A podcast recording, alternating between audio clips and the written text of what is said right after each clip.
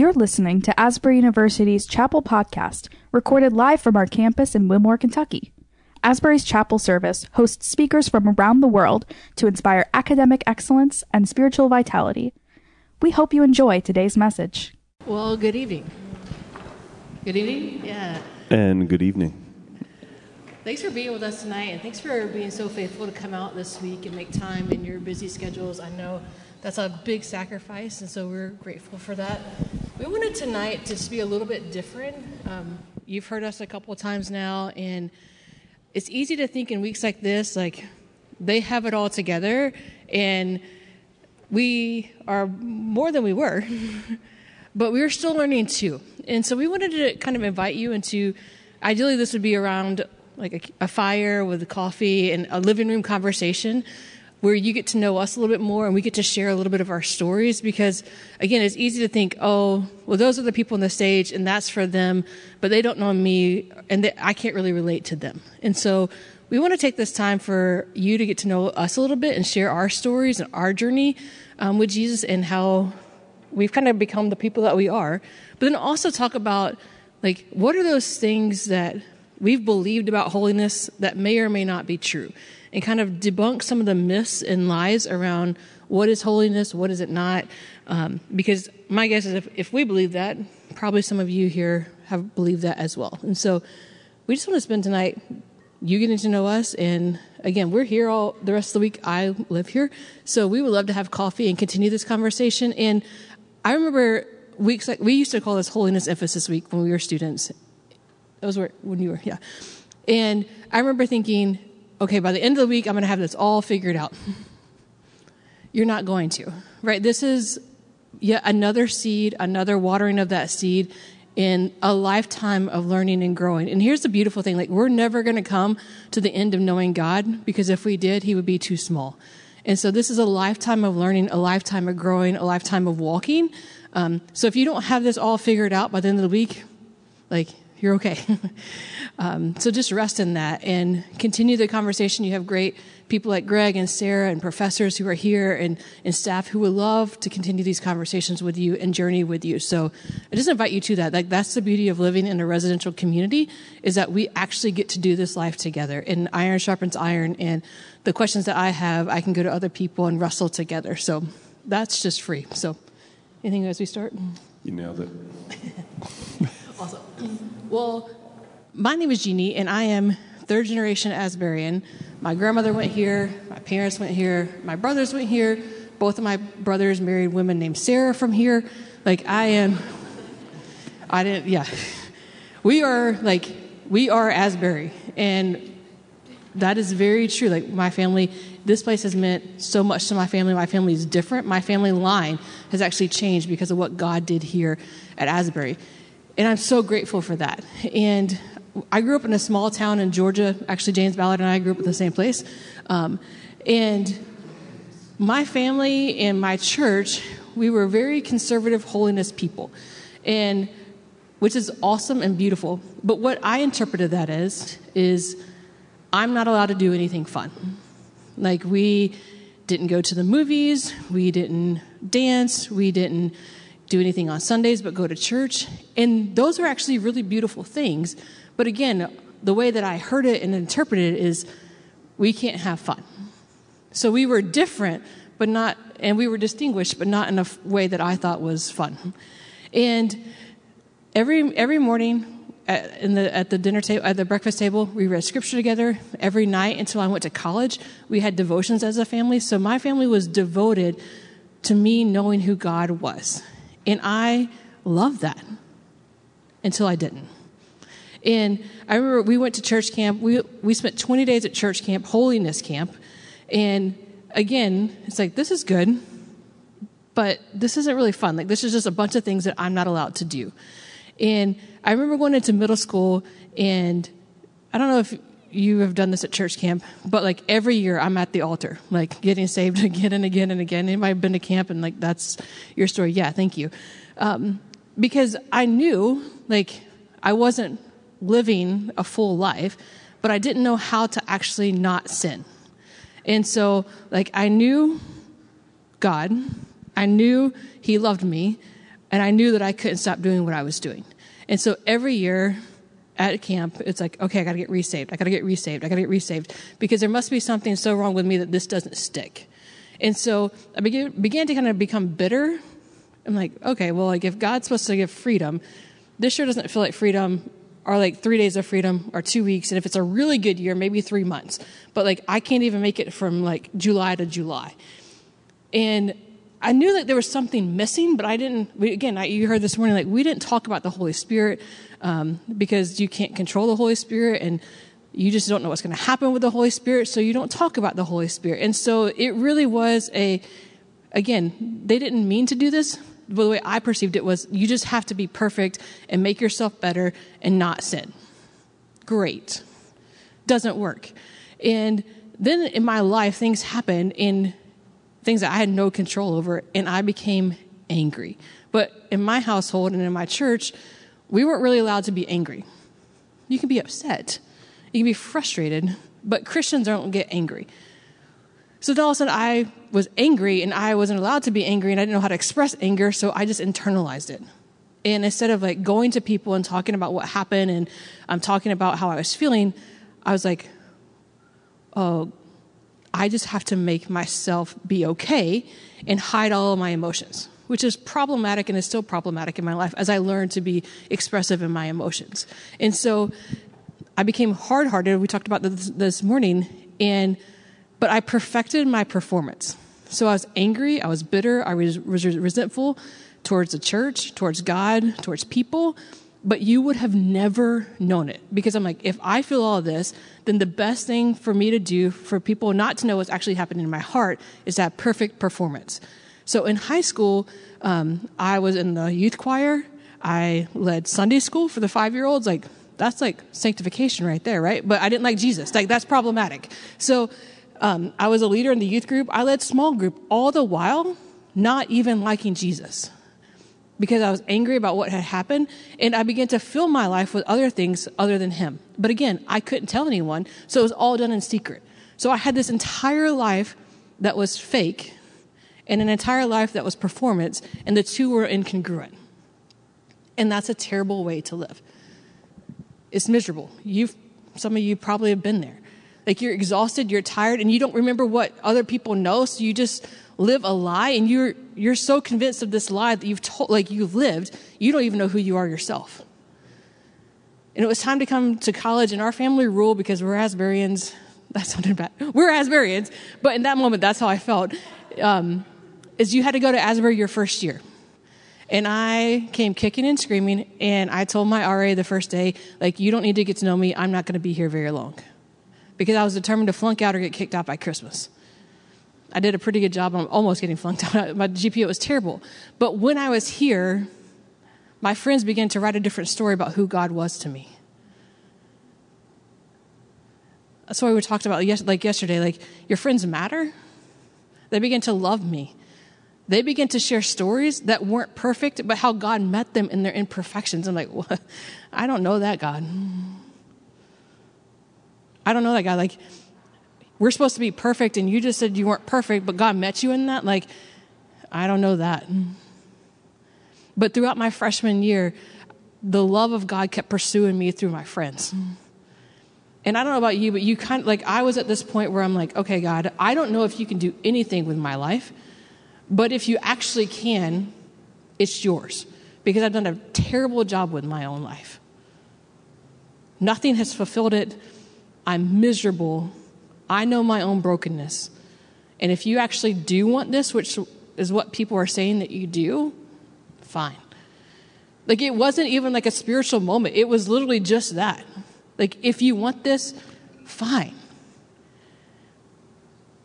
And he did a lot with my fine. And it wasn't like a, I wish it was like an instantaneous, like all of a sudden, like I had joy and peace and all my sins were gone and, and all, um, my sins were gone. Um, let me say this. But all of my temptation was gone and all the things that I was doing was gone and my brokenness was gone and my woundedness was gone and my trauma was gone. It wasn't. But that, what we talked about on, on Monday, I don't even know what today is, Monday night, like it's been the long obedience in the same direction. And so from that moment, came a lot of wrestling, a lot of conversations, a lot of repentance, a lot of counseling, a lot of healing, conversations I didn't want to have, a lot of bringing into the light things that I never had and never wanted to. But it's amazing what God can do in those moments. Like when things are brought into the light, when you speak things into existence that have already been true, you've given Him permission to heal those places. And so I, I walked um, the rest of my time at, here at Asbury very wobbly. And then we went to the mission field. It's a great place to learn how to walk. Um, but surrounded by people who were walking hard after Jesus and loving Jesus. And again, all your problems don't go away when you go to the mission field. Um, you carry them with you. And so God continued to refine my life and my heart and continue to heal those broken places and continue to bring me in, into community where I was known by Him and by other people. And again, this has it's been a journey. Like things, God has healed some things miraculously. That's a we can talk about that later. But moreover, it's day by day, moment by moment, slowly by slowly, trusting Him. Thanks, Jeannie. Um, I always get mixed emotions when I share about my story because there's certain elements, maybe like you, you kind of, there's different versions you share. It's all the same story, but me unpack different parts. And there's parts that I haven't shared with my kids yet. And so um, when they show up on Friday, maybe like the first time you see them, be like, hey, I heard your dad. You know, maybe don't go with that right away. I would appreciate that. But um, I am a first century, first century? Generation. And first century Asbury at the same time. So you can tell we really script this one up. So my parents didn't come to Asbury. I had heard about it, but I didn't really know much about it. I grew up in a great family. Um, Jeannie and I are pretty opposite. I'm from New Jersey. Sometimes I call me Jersey Jesus when I get a little too stern, or you know, he's the one that like makes the whip, flips the table, gets a little angry sometimes, a little direct. Yeah. So uh, I'm from the north, she's from the south, and uh, just a different culture. And uh, but we did have church. We did. I did grow up hearing the word preached and all that stuff, and was really grateful for a mom and dad who modeled it for me, loved me, had me Christian school. They taught in public schools and Christian and back and forth. I was in church all the time.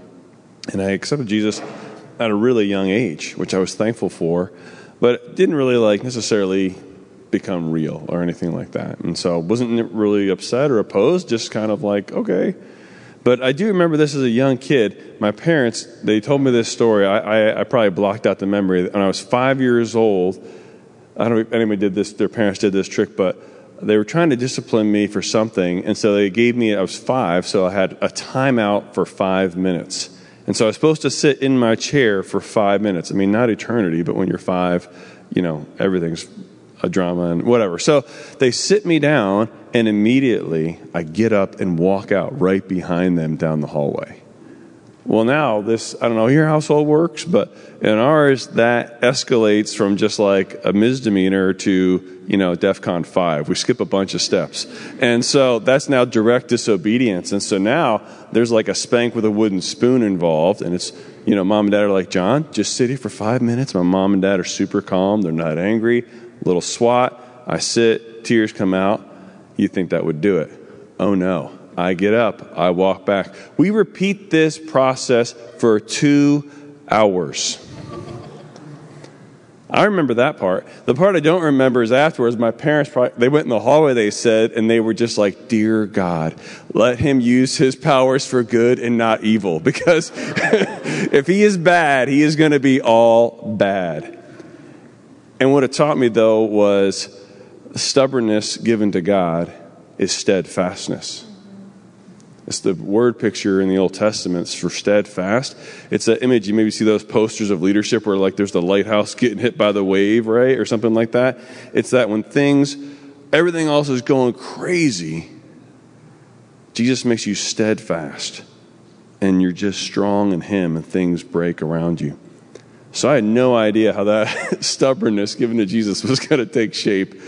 So fast forward into high school, I said yes to Jesus, uh, you know, multiple times, youth group and school and conferences and all that stuff.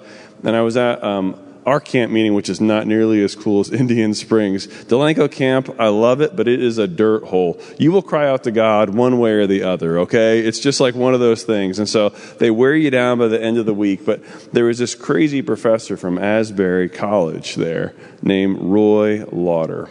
I don't know if you know Prof. Lauder, but he's from Eastern Kentucky, doesn't exactly match New Jersey and our mafia scene and all that, but for some reason he fit in. And he came and he preached on holiness. And I'd heard a lot about salvation. I probably heard about holiness, but no one ever connected the dots for me like him. And he talked about like this man, just giving your whole heart to Jesus, him changing your nature, changing who you, you know, your desires, all the things. And then he ended it with, he connected the dots of that to, are you willing to go anywhere and do anything? And I was 17 years old. And I don't know, something just like struck a chord in me where I think, you know, it was kind of like that treadmill deal. I felt like, yeah, I love Jesus, but I was like playing this game I couldn't win. Like everybody was just like, yeah, you're just going to mess up every day, don't have too high expectations, but at least there's grace and Jesus forgives you. And I was like, that doesn't feel like winning to me. I hate treadmill. Sorry, all treadmill users. I know they're great workout in the wintertime and all that stuff, but it just felt like I was playing a game I couldn't win, and I couldn't stand that. I was like, that doesn't sound like good news. And when he talked, I just it just clicked. And I had some misnomers. I thought like, this is the ticket. All right. You know, temptation, adios. This is going to be it. Smooth sailing from here. I'm going to know God's plan for my life, and it's going to be great. And there was elements of it. It was really great. I had no idea. If you ever pray that prayer, Jesus, I'm willing to go anywhere and do anything, it's not a joke, okay? He takes it really serious. But the part that I had no idea that it was going to hit was that senior year. Again, I told you my mom and dad were great. Just out of the craziness of my dad's own just junk and stuff and things that he thought he had dealt with and he hadn't. Parents were both teachers. I come home from school one day, my mom's sitting on the couch, my sister sitting on the couch. That's not a normal thing. I could see there the tears in their eyes and they said, We have to tell you something about your dad. He's in jail. Like, not a speeding ticket, not a car accident, jail. I'm like, What? Like, I said, He has abused uh, a student at school, is being accused of that. And all of a sudden, it was just like the total world flipped us upside down. All of a sudden, he's on the news uh, friends that you thought were friends aren't looking at you. No one's making eye contact in school. You ever had that moment you're walking down the hall and it's like really, really noisy until you walk by and then it's silent? It was, it was painful. It was weird. I had frustration. I had anger. But, like, I guess, uh, I don't know if this makes me a guy or just makes me messed up or just makes me whatever, but I like sucked it up, right? And I like started quoting like verses in my head, like, okay, you will seek me and find me, you seek me with all your heart and stuff like this. And like, it's true. And I just like powered through it. Stepped up, 17. It's like my mom's like in shambles, my sister. It's like all of a sudden I went from being a kid to like, okay, leader, go. Turns out that does some damage when you just kind of skip a few steps there. So, long story short, my dad, my whole senior year, I had one friend who visited my dad in the local jail with me every single Sunday. I hated it, guys. Bright orange suits, feeling dirty. I was judgmental. I was like, I'm not, I'm not like, what am I doing? I'm not these. What?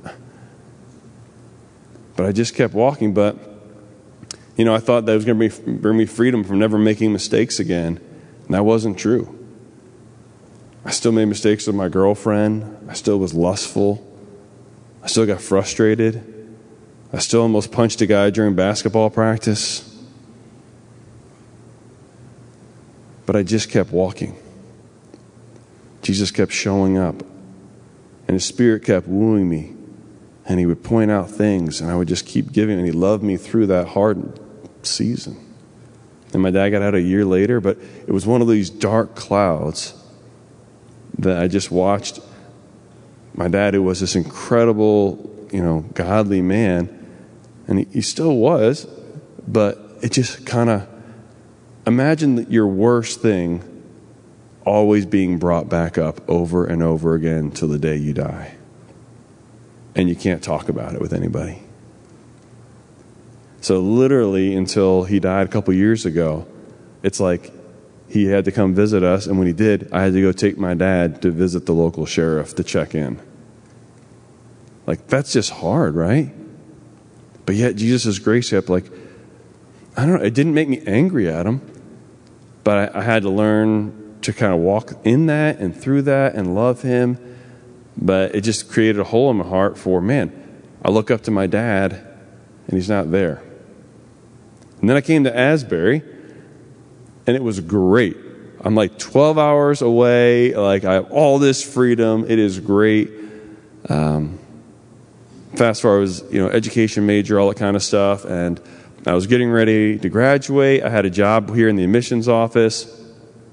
I had a great experience. I'd done multiple mission trips. I was involved with the WGM Student Center, and uh, you know I did the Asbury thing. Right, I came out engaged. Right, that's what you're supposed to do, and so. Um, all ready to get engaged another Asbury family. This is all great on paper, you know, fantastic. So we were a month out from uh, being married. We were back in New Jersey for an engagement party. And that morning, it was a December morning, not a good time to go out to the Jersey shore. But there I was, out there having my quiet time with Jesus on the, on the rocks, on the jetty, we call it. And guys, I'm not even kidding. I swear I heard Jesus just um, like almost audibly say to me, You can't marry this girl. And I was like, No, she's great. And he's like, No, it's not her, it's you. You said you wanted my best. The problem is, you're not her best. There's things in your life that you're, you can marry her, you're not on my will or anything like that, but you are going to hurt her and take her through all this junk with your dad that you've never dealt with, and you're going to hurt her. And I was just like, no, man up, power through. This is just like a bad piece of pizza. Like I am, I am not, not going to marry her. so we are on that that night. We are literally driving to our engagement party at our church, and I'm like sick to my stomach and I just blurt out, We can't get married. Which, if you're ever going to do it, that's not the way to do it in hindsight. Just going to throw that out there. And she was like, What the what? You know? like, and again, long story short, um, man, Jesus met, he covered, our, our families loved on us and everything like that, but it was obviously super, super, super painful. For her, for me, at the same time, we knew the sanctity and the, the realness of marriage that we just didn't want to cheapen it. And so I don't know if you're aware of this, but when you graduate, everyone your age, do you know where they go? Exactly. Nobody knows. They're gone. I don't know what happens, but the entire planet, there's no one your age. They're all either younger than you or like your parents' age, and everyone your age is gone. And so you're just like, I don't know what happened. They were everywhere. And so, like, you know, the enemy starts shouting all these lies, like, see, man, you had it really good. You could have powered through that. You know, you should have manned up. You didn't know Jesus' voice. You man, this holiness thing sure is working out for you. Great job. What are you going to do now? You're just going to be alone forever. Yeah. And so, man, but in the in that next season of life, Jesus started dealing with things in my heart. I was a scorekeeper. I still can be. You know, like, hey, I, I read all the books, I did my five things, you know, and then she's supposed to do her five things. That's not love. That's not unconditional love. I don't know what that's messed up. And he taught me, man, there were some, some of my views of marriage, of women, of leadership, of him. Man, it was all just, gimme, gimme, gimme, gimme, gimme. What can I get out of this? Man, that's not holy love. The point is, I kept staying connected. And the most freeing thing I remember is that it wasn't about perfect love and the theology of that and Trinitarian this and all that. And I love all that stuff. It was about that if you just stay connected to Jesus, He will show you perfection means it's, he, He's making you whole, He's making you complete. And He's going to refine and walk you through all these areas if you just keep letting Him in and you get more and more sensitive to the Spirit's nudges, and you respond faster and faster. And so, about a year and a half later, I met uh, my wife Erica. She was I was an admissions counselor. This is a, a, fun story that I don't think I think HR uses as an example of what not to do now. Um, and so, sorry, Dr. Brown, but that's why that policy is there. So, she brought her brother on a college visit and once you see Erica, you'll know which one I recruited, obviously. And so a month later or so, I call her up. I have to get her number from her brother. I wish I was making this stuff up, guys, but, and I just, he said, Oh, why do you need her number? And I was like, Uh, and I wimped out so bad, I won't even lie. I said, I need to ask her a question about church. what a lame answer. And so I, I Jesus juked your brother. And so, and then I said, and I started backpedaling. Never mind, never mind, never mind. She doesn't even remember who I am. And uh, he says, Oh no, she remembers who you are. I'm not even lying. I was in the apartments over here behind Greg's office right now, and I started jumping up and down like Rocky in my apartment, like this. And so, um, anyway, a bunch of things happened. Our first date, I said, just so you know, I'm moving to Africa. She said, I'm never leaving Louisville, Kentucky. I said, we should get married. She said, okay. And so a few things happened in between. And so we uh, lived in Uganda. We worked on the A team there in Arua, Uganda. We did all kinds of foolish things that Jesus somehow kept us alive and blessed ministry, and churches were planted. And I, I don't know what they were thinking. And, um, then came back and again it looks like a, a straight line now but we came back and we were we were pregnant we were homeless we were jobless. And i was like thanks a lot jesus. Uh, just served you overseas kind of thought you might like reciprocate a little bit you know and uh, again still working through junk and but during that season again just went deeper and learning leaning into him.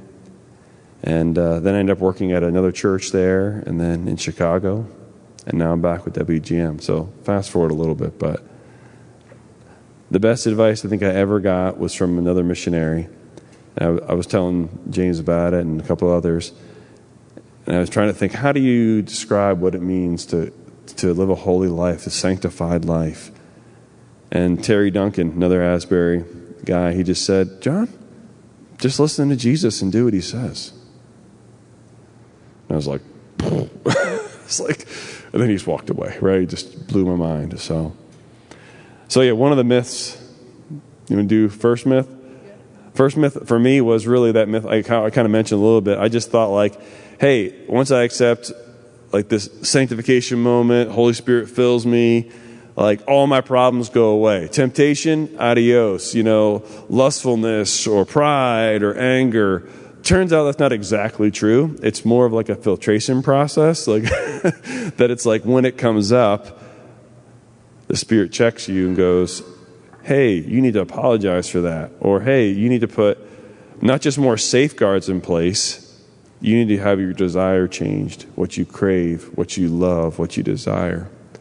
And so for me, that was a, a massive one because I kind of thought, like, you know, this is the, this is the golden ticket and I just that's not exactly how it works. Um, so I don't know if you ever had that one or not, but maybe you want to do another myth. But no. I think so. Oftentimes in my life, I felt like my life was just going to be continually like beating my head against the wall, right? Like you don't ever really make progress, but you just kind of keep spinning like on the treadmill. You're not really going anywhere, but you just keep walking. And yeah, I remember. I don't know. I don't think I felt that that, that quickly but I remember the first time I, I did experience victory, like that will change you. Like, and like we talked about freedom begets freedom, victory begets freedom, uh, victory begets f- more victory. And so, like, once you taste a little bit, you want more. Mm-hmm. And again, that's the whole appetite. Like your appetite begins to change, your desires begin to change. Um, I have a dog, Sadie, and I bought her some new treats the other day, and I put them like in a new spot. And all day long, she would do whatever she could to remind me that those treats were there. I mean, like she had one thing on the brain, and I laughed because I mean, all day she would just walk and look at me and walk and look at me. But it's like man, I want to have that singular focus. And that's what God can give us. Like, yeah, our temptations don't just go away, but temptation is not sin. When we, when we feel tempted, we bring it into God, we bring it into community, and He begins to shape us. He begins to shape our desires, shape our hearts, and we can have that singular focus in mind. And again, once you start seeing victory, you want more of it. And the Spirit refines that and what, like, like, um, unleashes more victory in your life. Yeah, the word says, right, that it's if you sin, not when you sin. I remember reading that and just like it just changed like, man, yeah, don't put sin on the calendar. Don't plan it out. that's messed up. That's that's cheap grace, right? But man, if you mess up, yeah, there's grace. Guys, I've messed up so many times. That's not my desire, it's not my goal. And then you, you get back up, you keep walking steadfastness. Just keep going. He keeps loving you and building those spiritual muscles. And it gets better and he brings victory. Another lie that we are tempted, and I was tempted to believe for a long time, is that um, holiness was not for me. And we talked. I talked a little about a little bit about that this morning, but and this is connected to some of what we talked about about those identity pieces but because of my story and because of the things that i had done and have been done to me like i believe that I, like i'm not worth being holy like i'm not worth being loved i'm not good enough and so those lies complicated my ability to see that god's invitation to a holy life was for me like when i talked about exceptions like anything that god invited me into I had justification for why I was the exception. I'm just not that special. like, I'm, I'm not special enough to be the exception to his love. Like, he loves me, he cares about me. And everything that he's promised in the Bible is for me too. And that took a lot of refining in my own heart through, like I said, counseling, healing sessions, the Holy Spirit revealing to me that this was actually true for me. Um, but I think so oftentimes we, we believe in, that, yeah, that can be true for John, that can be true for Greg or Sarah or Dr. Brown, but me? Like, I know my story. And I think sometimes we're so self focused on ourselves, we can't get beyond ourselves to see what God is actually wanting to do and inviting us to do, inviting us into in our own lives. I had the other problem. I was like, oh yeah, I'm the exception to every rule. You know, like I was super prideful, still can be, and I can justify all my actions, you know, and obviously that's that's not Christ like either. And so the pendulum can go either way. And the enemy is so crafty to no matter what your story is, to hit on those weaknesses, to hit on those, those push those buttons and get you to second guess yourself and not listen to Jesus, not in a be a posture to receive and, uh, and move forward. Uh, another one I know for me, and I think for Jeannie too, was we felt like holiness was for old people. We're like, yeah, so when I grow up someday, that's something like, you know, but right now it's time to have fun, right? It's time, I mean, holiness and fun don't go together, right? Myth. It's supposed to be the most life giving you know, Psalm 16, 11 says, In my presence is fullness of joy. Not just happiness that's temporal. Man, joy is a posture. It doesn't mean like every day you're like, oh, something terrible happened, joy. You know, it's, but you can see how God is working. There's a joyful disposition, it's life giving. So it doesn't mean that, you know, my walk from you know, when I left Asbury to now hasn't been a sequence of just easy events, but it's Him walking with me. I'm walking with Him, not just me at the center of the universe. And so it wasn't just, and actually looking at older folks is a huge help because I saw men and women who didn't always knock it out of the park with Jesus, but man, they were models of what it meant Like it was possible. I saw a marriage. I saw, you know, uh, a leader. I saw a business owner. I saw just great men and women. And I was like, so you're saying there's a chance, you know? So. I remember it was July of 2011. So this is after my time here at Asbury. I was sitting at Indian Springs Holiness Camp meeting, and one of our preachers, Dave Ward, shared his testimony. It was the first time I'd ever heard someone actually share like pieces that were really messy. I mean, I'm sure I'd maybe heard something before, but I, I didn't hear it in my heart. And the way that he portrayed what God could do in his life made, made me believe it was actually possible for me too. And when I saw what healing could look like, it changed everything that I, I knew was possible. And he wasn't old, he was young, younger than the older people that I'd ever heard talk about holiness. And again, sometimes what we don't have categories for, we don't believe is possible. And so the only categories I had were like the older missionaries who came with like fanny packs, even though fanny packs are cool now, they weren't back then. And like the the buns, which are cool now but weren't back then. Like my picture of holiness was this woman who'd been living single her whole life overseas and like fasted 40 hours a day and there's only 40 hours a day, right? But that, that was the concept in my head, right? Like you had to do all these things and be all these things, and it was about your profession, and like you had to do this and be this old, and then you could claim that.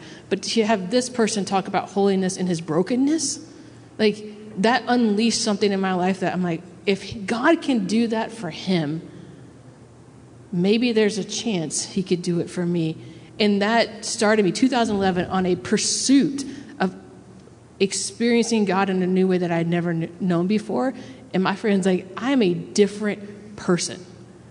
Different. I still am growing, I still have a lot to learn, but I am different than I was in July of 2011. And I'm so thankful for his willingness to go first and share the mess, but how God met him in the mess and what healing is actually possible because my life my life is completely different because he gave the gift of showing me that it was possible.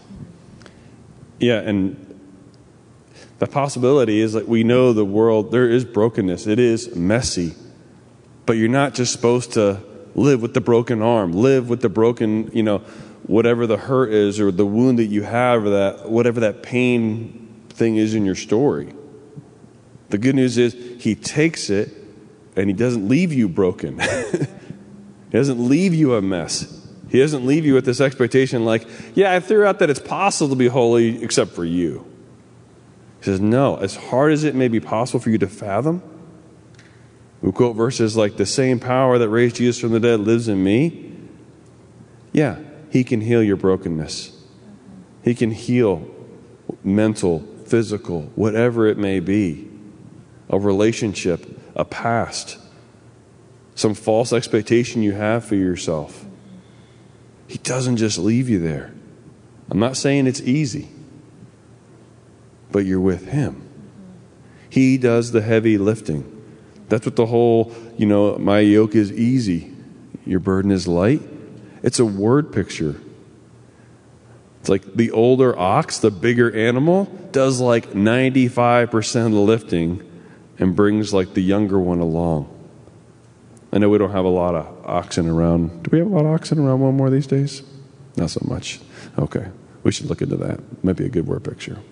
But it's he does the heavy lifting. It is possible. It's not just possible, it's the expectation. It's the way Jesus in Genesis 1 and 2 wanted us to be. It's how he created us to be. It's only in our modern context we flipped it and been like, well, hey, Descartes said it, so I can't imagine, I can't think it, I can't prove the scientific method all the ways, and you know, it's like, no, it is possible. And so, um, another myth is it's all about those rules. You can't do this, all the stuff you are against. That's a myth, too. Yeah, I, I shared a little bit about my, my life growing up, and that's all I knew. like, holiness was this kind of living, and it was very much based on the things that we could do, and very much so the things that we could not do. And I remember hearing a sermon one time from a person who said, you know, so often people know Christians by what they stand against, but not what they stand for. And that was a good paradigm shift for me of thinking, wow, like, yeah, I am defining my Christianity by how good I'm doing at not doing the things that I shouldn't be doing. Um, instead of actually allowing my life to be lived in such a way that people know what I'm for.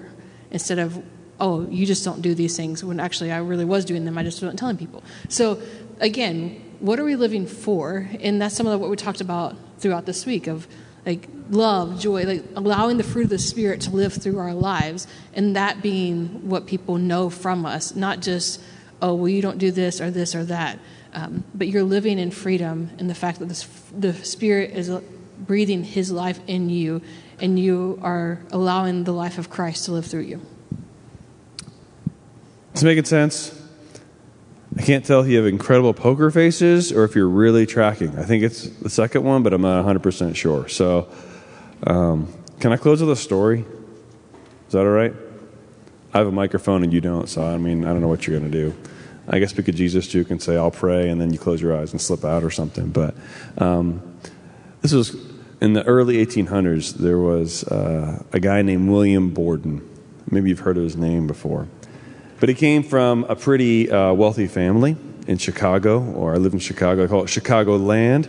And so he had this real big debate. It was about the time, right about your guys' age, where it was like he had to choose was he going to go to college or go to join the family business? And his parents really wanted him to do the family business. At the same time, he started feeling this call like God was stirring something in him. And he wasn't 100% sure what it was yet. But he had told Jesus, I'm willing to go anywhere and do anything. And he told his parents, and they were like, Don't waste your life, please. Like, we have you set up. You are teed up to be like the CEO, the in charge of the family business. You're going to be wealthy. You can do that stuff later. But he really felt like God was calling him, maybe even to ministry, maybe even to be a missionary. And so that night he was just praying and wrestling. He wanted to honor his parents, but he also felt like God was calling him to do this thing to, to step out in bold faith and go. And so he wrote in the cover inside of his Bible there these two words no reserves. He didn't want to just play it safe, he didn't want to just rely on his family income. Well, a couple weeks went by, and, he, and, they kept talking and praying. And his parents said, "Okay, fine, fine. You can do that ministry thing. You, you can go be a missionary, maybe but you, you are going to go to college first. So he's like, okay, that's fair, makes sense. So he went off to college, and uh, he didn't wait, though, to start doing ministry till like someday when he went far, far away. He started evangelizing on his campus, he started loving on people, and uh, craziest thing happened. He started leading this Bible study, and it kept growing and growing and growing. And then one night, revival kind of just broke out, and a thousand people came to know Jesus in a single evening. He was just blown away. And he wrote in his journal, he said, Always follow Jesus. Always follow Jesus. Now, so many times you may, when you have this really high point with Jesus, what happens almost inevitably pretty soon thereafter is there's like the enemy comes or just life happens or something. And sadly, he got a phone call and his dad had just died. And immediately he was confronted with, What do I do? I just saw God move. He's affirming this call to, to go. And he, at that point, he felt like Jesus was saying, Be a missionary to China. But now, I don't want to leave my mom and the rest of the family in a lurch here. What do I do, Jesus? Do I take over the family business? Or do I go to China? Well, that night in his Bible, he wrote two more words no retreat. He felt like God was telling him, I love my family so much, but I can't retreat from the call. I'm going to go. So he graduated. He sensed God calling him to move, like I said, to China. But first, he had to do some training in some language school, so he went to Egypt. And he was doing his training, and he was only 25 years old, and he was hammering things out. And while he was there doing his studies, he contracted spinal meningitis, and he died. A lot of people looked at his life and his story and thought, what a waste. Guy could have had it all family business, could have used his wealth for influence, for kingdom impact. Nothing wrong with that. unless Jesus is calling you to something else. So, obviously, his mom was in tears and his family members. And when she was going back through his things, she found his Bible. And th- she found three phrases, not two, inside the cover of his Bible no reserves, no retreats, no regrets. It's one of my favorite things about following Jesus. Not that you won't have issues, you will have issues, you will have troubles. But can we live in such a way where we have no reserves, no retreats, no regrets because we're saying yes to Him? I think we can. I think what the Scripture teaches.